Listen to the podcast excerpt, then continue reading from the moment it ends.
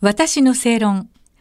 この番組は毎回様々なジャンルのスペシャリストをお招きして日本の今について考えていきます。こんばんは。アナウンサーの吉崎のり子です。今夜のお客様は安倍晋三元総理大臣の下で15年間スピーチライターを務められた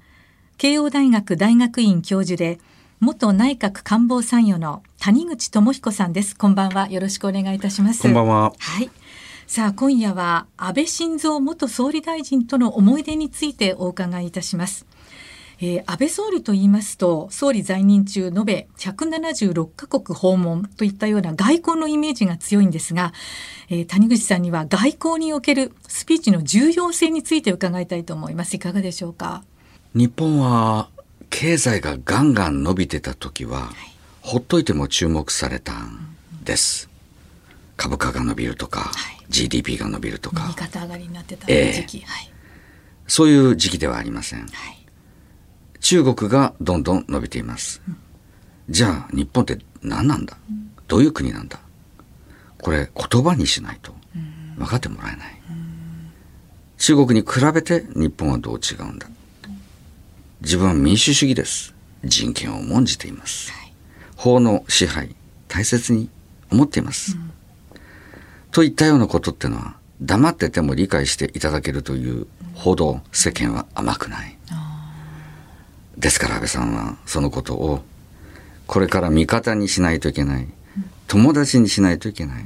頼もしい協力相手にしないといけないっていう国に行って、言葉で打ち込もうというそういうつもりがありました、えー、そういう姿勢でやってらしたっていう。時代がそれを求めたということと、うんうんうん、安倍さんにそれに応える意欲があったと、うんうん、両方ですね。なるほど。その安倍さんのね印象的な外交スピーチの一つにあのアメリカ連邦議会での2015年の演説があると思うんですけれども谷口さんはこの演説の際に事前にホワイトハウス見学されたということなんですか？議会の見学じゃなくて、はい、ホワイトハウスの見学はあまり関係なさそうなんですけれども、えー、ちょっと手を回してくださった人がいて、たまたま私がアメリカに行った時に、えー、じゃあお前会ってみたらって言うんで、うん、当時の大統領のオバマ、バラク・オバマ、うん、この人スピーチで有名です、はい、のスピーチライターに会う機会を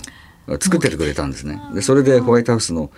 時々お名前を聞かれることがあるでしょう、ウエストウィングっていうところに、えー、小さな部屋でしたけども、通されて、でその時のこのオバマさんのスピーチライターに会いました。ね、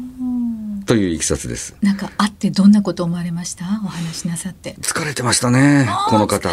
で、私が疲れてるのと同様に彼も疲れてて、ああ、こいつ、こいつなんちゃいけないね。この方。この方睡眠削って頑張ってる方なんだなと、ご同業だなと思いましたですね。なるほどね。えー、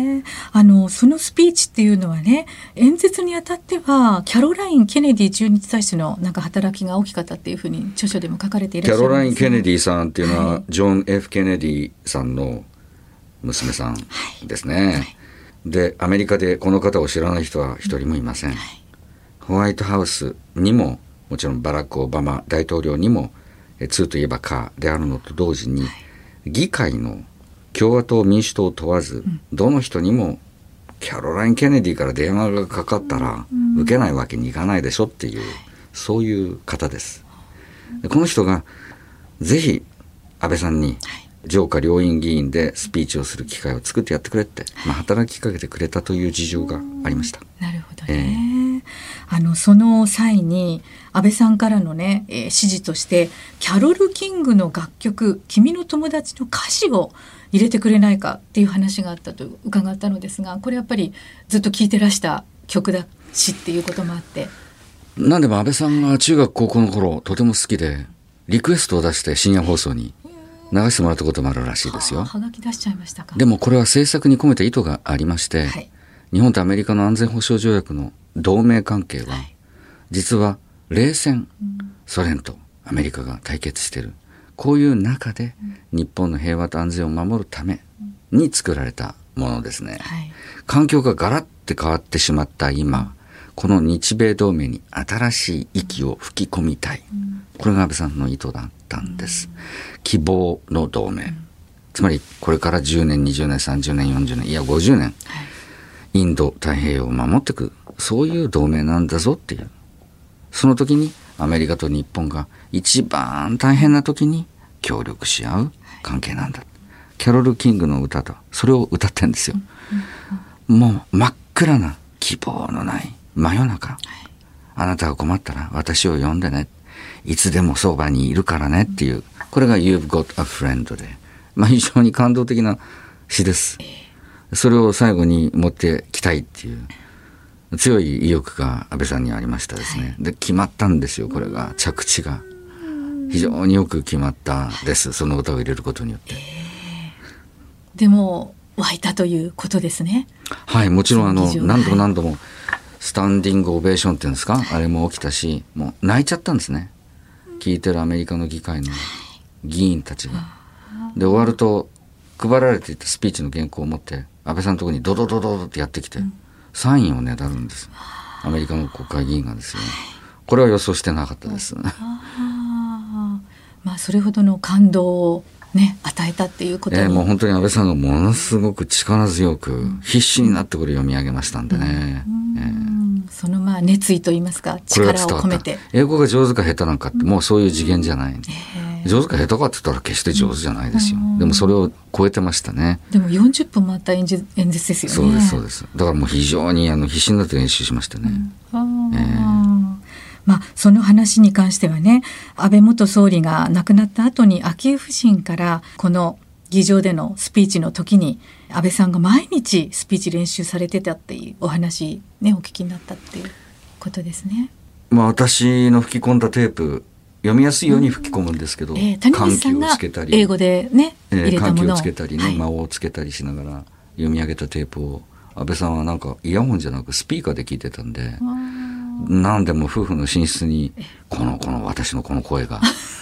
響き渡ったみたいで。繰り返し、繰り返し。さんは、もう、毎晩谷口さんの声が、